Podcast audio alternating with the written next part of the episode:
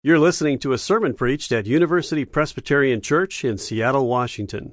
For more information, please visit our website, upc.org.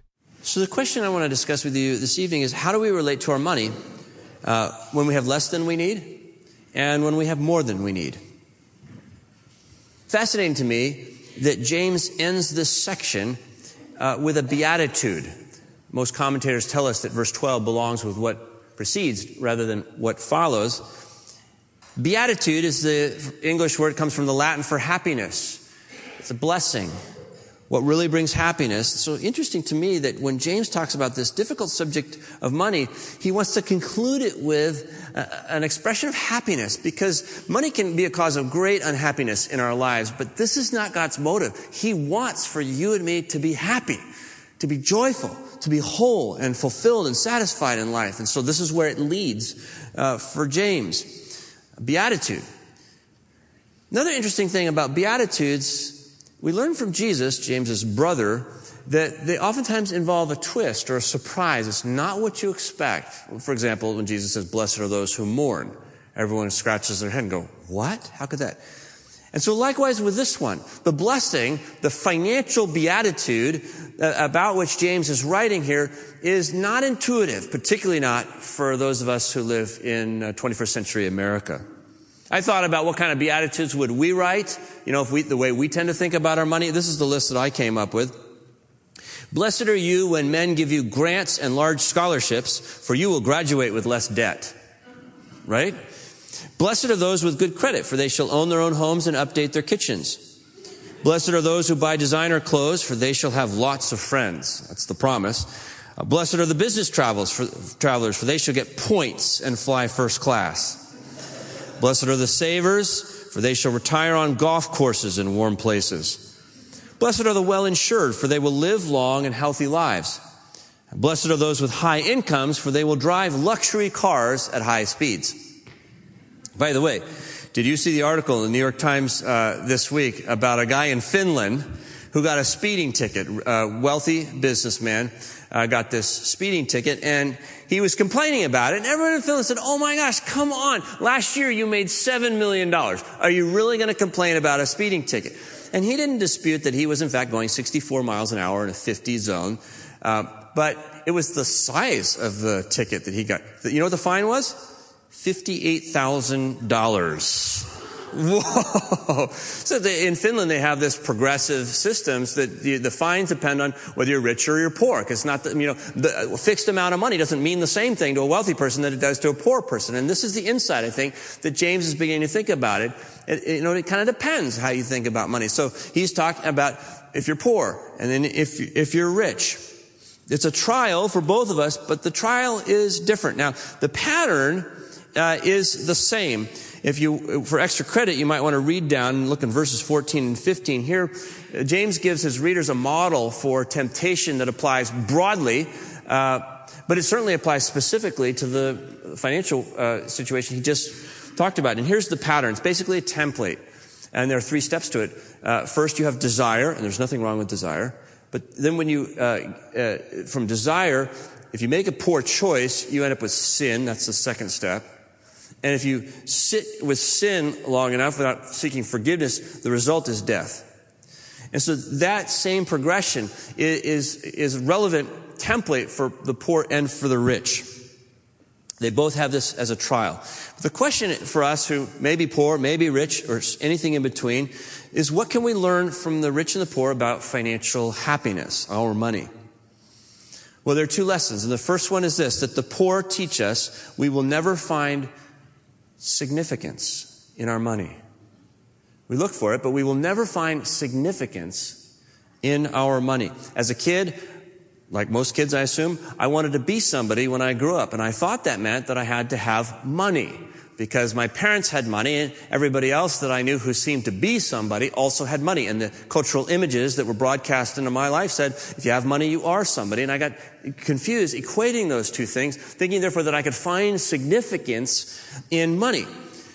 Now, those of you who've ever spent time around the truly poor realize that this is a false connection that you can be absolutely poor and have a ton of dignity and significance in your life. Some of us just came back from Mexico and we saw this and it's a beautiful thing.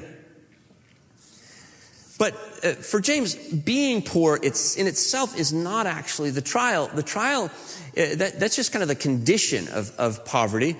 Um, the trial comes when you take a desire and you like can't afford what you desire, and then you, you, start to make a bad choice about that, a bad decision about that, and it becomes sort of who you are. Notice the language that James uses here. He doesn't say, let the believer who is poor boast in being raised up, but in verse 9 he says, let the believer who is lowly boast in being raised up. Lowly can mean poor, but he uses the word that's related to the word for humiliation. Because sometimes the poor take on that. We think of the poor as not just humble, but humiliated or shameful. We, we, ignore them. We don't honor them. And sometimes the poor will take that in. They'll begin to think of themselves. It's not just that I don't have resources. It's that I'm not significant in society's eyes or even perhaps in God's eyes. We see this in the Old Testament, right? Job, wealthy man, a lot of significance there. And then all of a sudden one day it's all gone. And what do people start? They treat him like he's nothing, like he's a zero. And they start to blame it. Well, maybe you did something wrong, you know, and now all of a sudden he's got a, not just a financial crisis, but a spiritual crisis. Not just in Job. We see this in cultures today. In, in India, for example, uh, you know, the, the caste system, the untouchables, the Dalits. Uh, if you're there, it's because perhaps in a prior life you made some bad choice and you really deserve what you get. And so, you know, you're poor. You're really less than a full human. You lack significance. This is the narrative. And the sin, therefore, becomes despair. Despair. My life doesn't matter. So here's our first lesson. Don't look to money for your significance. And if you want to know whether you tend to do that, think about how you react when you see someone who has a lot more money than you do. I know uh, my wife and I went down to the cut. We watched the races and then these big boats, the parade of boats go by yesterday. Oh my gosh, you know, my envy rate, uh, uh, rating was off the charts. And I'm thinking to myself, man, I can't even afford uh, to put gas in one of those boats, much less, you know, buy one of those boats. And so I tend to feel depressed. So I go, well, these are the people that really seem to matter and I've got nothing, or I am nothing compared to them. See, that's the, that's the despair. But it, can work the other way. If you look at people who have less than you do and you just step over them on the sidewalk as they're sitting there in their poverty, you don't even notice them, you don't even see them as a real human being, uh, then guess what? Uh, you're impressed with yourself because you're finding, you're tying your significance uh, to your bank balance. Don't do that, James says. There's this video going around. I don't know if you, any of you saw this. I caught this on uh, Facebook this week. It's a guy who's pretending to be homeless and, and panhandling on the streets of LA. So he's sitting on the sidewalk and he has the typical cardboard sign and it says, nobody ever became poor by giving, which actually I just love that line. And, but the twist is that instead of asking people for money, he's asking if he can give people money. It's kind of surprising. So they show people walking by and the reaction is priceless. So many of the people just get angry at him. In fact, one of the guys is walking by in a nice suit and he looks at him, he goes, I don't need your money. I don't need your money. Who do you think I am? He says, I could buy and sell you. Throws the dollar on the ground and walks off. I thought, are you serious? Why does he do that? Why does he get all of a sudden so upset on a beautiful sunny LA day? Well, it's because he's tied his significance to money.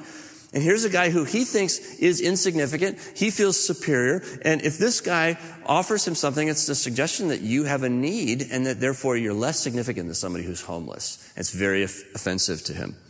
Well, we may not all react that. I hope we, none of us would react that way, but there is a way in which we think if I just had a little bit more, I'd be more significant. Well, what about the rich? This is a different kind of a trial. If the poor teach us that we'll never find significance in money, the rich teach us we will never find security in money. Now you hear James say this is a trial to be wealthy, and you go, well, I wouldn't mind that trial, frankly. Uh, but that's, I think, because we don't even see how pernicious, how risky it is. And I don't even think James's readers see it. And so notice that James will use only one statement for the poor. He'll use five statements for the rich. Because this is the kind of trial you don't even know you're in when you're in it. You have more money than you actually need. Most of us are not aware that that could be our situation. It's just hard to see. And again, the trial isn't in having more money than you need. It's not in being rich. It's in this case, thinking that your money can make you safe. He talks about the flowers. Verse 10, the rich, uh, let them be boastful in being brought low because the rich will disappear like a flower in the field for the sun rises with its scorching heat and withers the field. In Palestine, uh, wildfires didn't last very long. It's really hot rocky, dry soil. And so there are some species of flowers that would come up and bloom in the early morning when it's cool and there's mist. And then by late afternoon, they've already gone. They're dead. The grass doesn't stay green very long. So the implication is you can be busy with your life, accumulating stuff, and you look great. Everyone's going, wow, look at that person. They really have, they've got a financially all together. You know, you get the best food, you get the best personal trainer, you get the best uh, places to go uh, exercise and vacation, you got the biggest houses, the safest uh, gardens, all this. Um, and yet one day in the middle of all that, boom, it all withers and you're gone. It does not keep you secure. There's a proverb that be worth writing down and reading later. Proverbs 18:11 says this: "The wealth of the rich is their strong city. In their imagination, it is like a high, high wall." The wealth of the rich is in their strong city, is, is their strong city. In their imagination, it is like a high wall. What he's saying is, um, you and I know that our our lives are risky and vulnerable. And so we think if we can get more money, we could prevent the exigencies of life from touching us. The more wealth we have, the safer we think we are. And James just goes, that's just mythology. You can never get that wall high enough. The sun's just going to come right over and wither you. Life is short and money doesn't have much to do with that. So here, there's desire. This is again that template of temptation. The desire, I want to buy something. But when you realize then you have more money than you need, what's the sin? Pride. It's that you can make yourself secure. And so here the lesson again is don't look to money for your security. When I was just out of college as a young adult, one of my best friends was a man from India, actually, named Dilip. He was a little bit older than I was, and Dilip had done very, very well financially as a young man. It was fun to visit Washington, D.C. He would take me out to all these fancy restaurants and pick up the bill. Love Dilip. Uh, and Dilip uh, had a PhD in economics from Harvard University. He built custom homes for the wealthy uh, around DC. In fact, he introduced me to a Secretary of State for whom he was building a home at the time. Um, but what I love about Dilip is not that he was wealthy; it was that he knew he, he wasn't secured by that wealth. Because he constantly would say to me, "George, I came from India with one shirt on my back, and someday I'll leave the same way."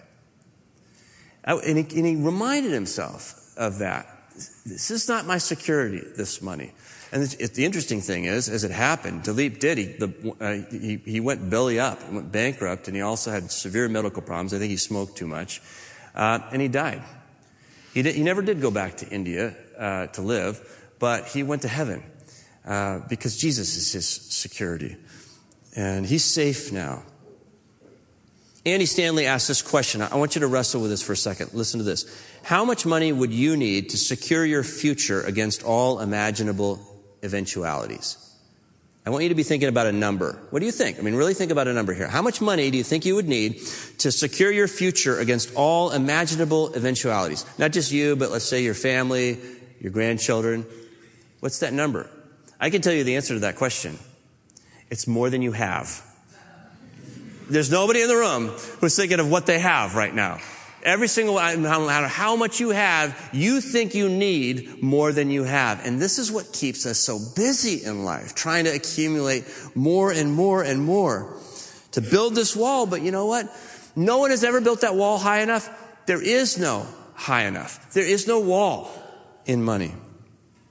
Benjamin Franklin uh, said that he that is of the opinion money will do everything may well be suspected of doing everything for money. Don't look for money for security. So, what do we do? We do actually find ourselves looking to money for significance and security, and it doesn't work well. It's not working well. So, what do we do? Well, there was a man who wrote a letter to the IRS. He said, I'm having trouble sleeping at night. Uh, I've not been honest with my taxes. I have understated my income. Please find enclosed check for $150. And if I still can't sleep, I'll send the rest. Right? James has a better idea. Uh, here's how James puts it in a word. This is the invitation. It's to boast. Did you see that in verse 9? This is the primary imperative uh, uh, the great command of this text is to boast. Let the believer who is lowly boast in being raised up, and the rich boast in being brought low. You say boasting. Is that a good thing? I thought we weren't supposed to boast. What does that mean? Well, he's talking about a particular kind of boasting. This grows out of ancient warfare. When two armies would uh, engage one another, they would square off and line up, and before the fighting began, there would be what you and I would call trash talk. This was ancient psyops, basically. They try to intimidate the other side and encourage their side by boasting. They would declare their confidence. We got the big guy. We got more guys. We got better weapons. And then they come back and, and they do that. Again, what they're trying to do is, is uh, intimidate the, the opponent and encourage and embolden their own side. It's called boasting. And this is what James says. In the midst of the financial uncertainties of life, I want you to boast but boast. Well, he's borrowing this from Jeremiah 9, verse 23 and 24. Listen to this. Thus says the Lord, do not let the wealthy boast in their wealth, but let those who boast boast in this, that they understand and know me, that I am the Lord. I act with steadfast love, justice, and righteousness in the earth, for in these things I delight. That's what he's saying. Boast in the Lord. Boast in me. Boast that you know me, the Lord says, not in your wealth. You know what? I am so committed to you. I will always act in steadfast love and in justice and in righteousness. These are my character qualities in heaven, and I am going to act on your behalf in earth. Boast in me. Boast in that you got that. This is where you find your significance and your security. Can you imagine having any more significance than knowing God became a human being gave his only begotten son for you. That's how much you're worth. That's significant. Can you imagine having any more security than knowing that if God gave you his son, as the apostle Paul argues, wouldn't he give you everything else? He's obviously not holding back from you. That's security. The God of the universe, the creator, James is not so much thinking about Jesus' words here, how he honored the poor, how he challenged the rich. Uh, he's thinking about his work. In the first century, the Jewish people began to think about their lives in financial terms. You know this, if you think about the Lord's Prayer, they began to think about their sin as a form of debt to God. Here's God, He's holy and has infinite value. And as we turn away from Him, uh, we come into debt uh, before him increasingly. Romans 6:23 says the wages of sin is death. This is the penalty for sin, death. Physical, spiritual death, separation from God, the wages of sin. This is the fine. Uh, but the free gift of God is eternal life in Christ Jesus our Lord. So let's imagine you're in Finland and you know you see the flashing lights behind you and the police officers pull you over, you roll down your window, and they say, I'm gonna have to fine you because you've broken the law. But this time it's not the laws of Finland, it's the laws of God. And you could just flip it around and say, um, well, let's say you make $58,000 a year. And we'll say, it's a $7 million fine. Right? It's death. It's, it's, it's a fine that's so great, you cannot pay it. I cannot pay it, never be able to work off that debt.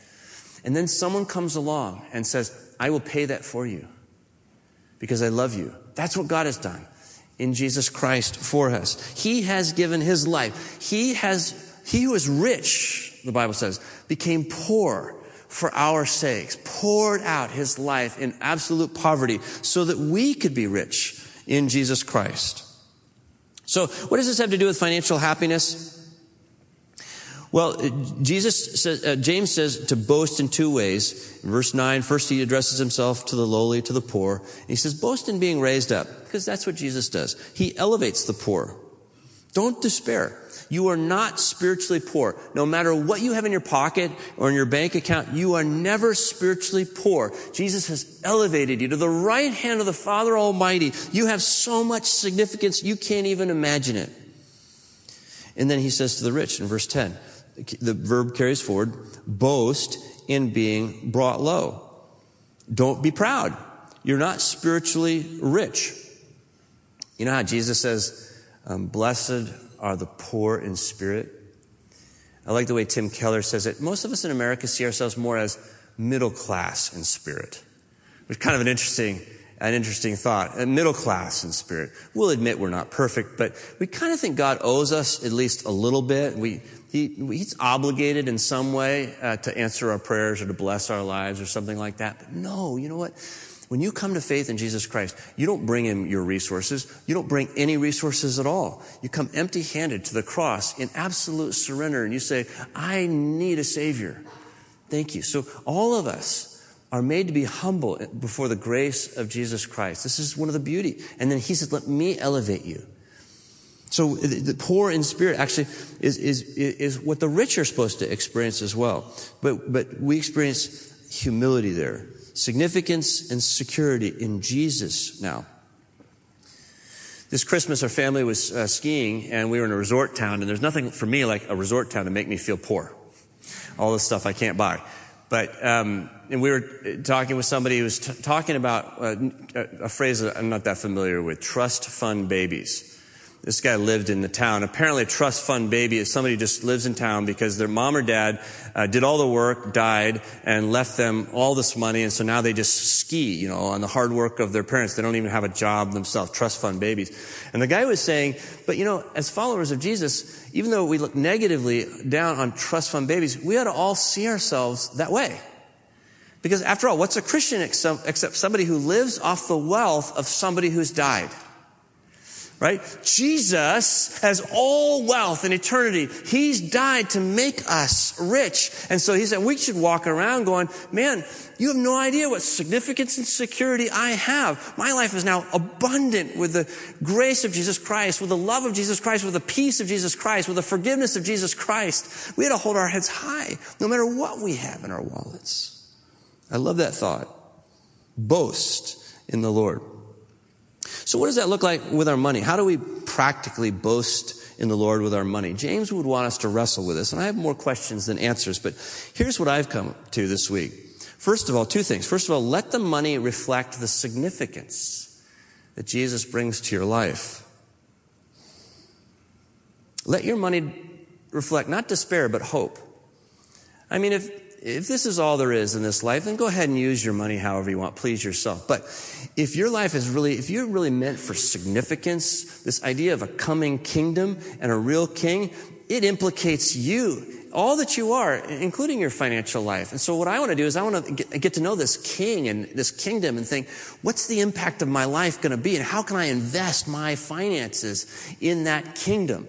So the ways that I spend and give and save ought to reflect the priorities of this significance, right? And, um, It'll look different for different people, but what I would suggest for all of us is we ought to have a plan. If we want to live with financial significance, we ought to plan that. Have some kind of a budget and, and, and be intentional, prayerful about what we do with our finances. So uh, let the money reflect the significance that Jesus gives us. And the other thing is let the money reflect the, of the security of your life. Don't live with pride, but live with financial humility. And I think for most of us in America, that means we can live on less. We can simplify our lives. And because we meet Jesus in our need, not in our resource, at the foot of the cross, I think we're led to be more compassionate. Those of us who have more than we need are humbled. We're brought low. We don't need to elevate ourselves. Jesus does that, but we can bring ourselves low. And I think that means we have a special affinity for people in need. And we can use our money, whether again we're spending or giving or saving, uh, for, for needs. There was a, uh, a story I heard just this week. A woman who works for a nonprofit uh, got a phone call from a man who said he'd come to faith in Jesus and he wanted to make a large donation, but he didn't know how to do it. So she said, Well, I'm going down to Central America. Why don't you come along with me on this trip? And they went down there and she showed him all kinds of projects down in Central America that were improving people's lives. Everywhere they went, he would see something and say, Oh, I could fix that. He, the plumbing was a problem in one area. He said, Oh, I could fix that. And there was a school that had a leaky roof. And he said, Oh, I can fix that. And after a while, it got kind of annoying. And the woman said, Look, look, listen. On this trip, I, I just want you to listen. I just want you to see what you see and listen mostly to Jesus. Let him tell you what he wants you to do with your money. Okay? So he, he starts doing this. They come back and she says, I'm actually going to refer you to another agency because I think what you're most interested in is money. Uh, I mean, is, is uh, water. So he gets uh, in touch with those people.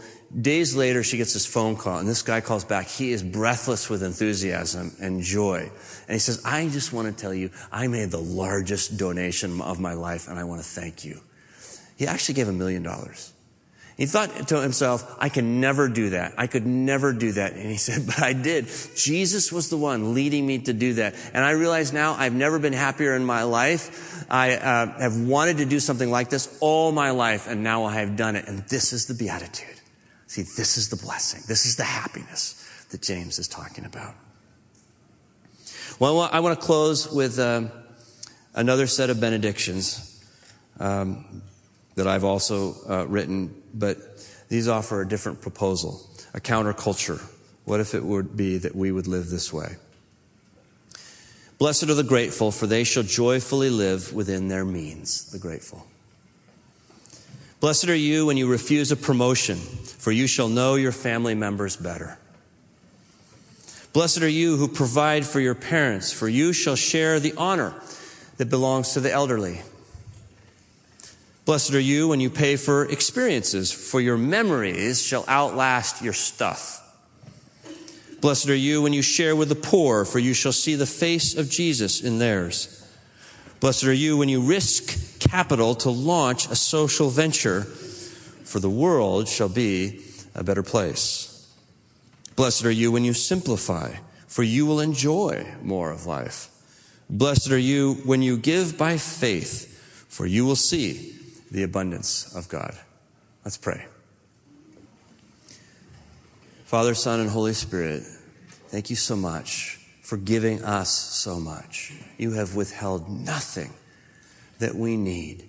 And it is a, such a privilege and a joy when we learn to find our significance and our security in your uh, life, Jesus Christ. Would you lead us forward? Would you fill us with your Holy Spirit and help us to listen? We wrestle with these questions, lead us, change us, transform us that we might experience this same blessing. We pray in Jesus' name, and we pray, Jesus, that you'll get all the glory. Amen. For more UPC audio or to find out about service times, visit us at upc.org. All online audio is available on CD and cassette. To order copies of sermons and classes, please visit upc.org/audio, email audio at upc.org, or call 206 524 7301 extension 117.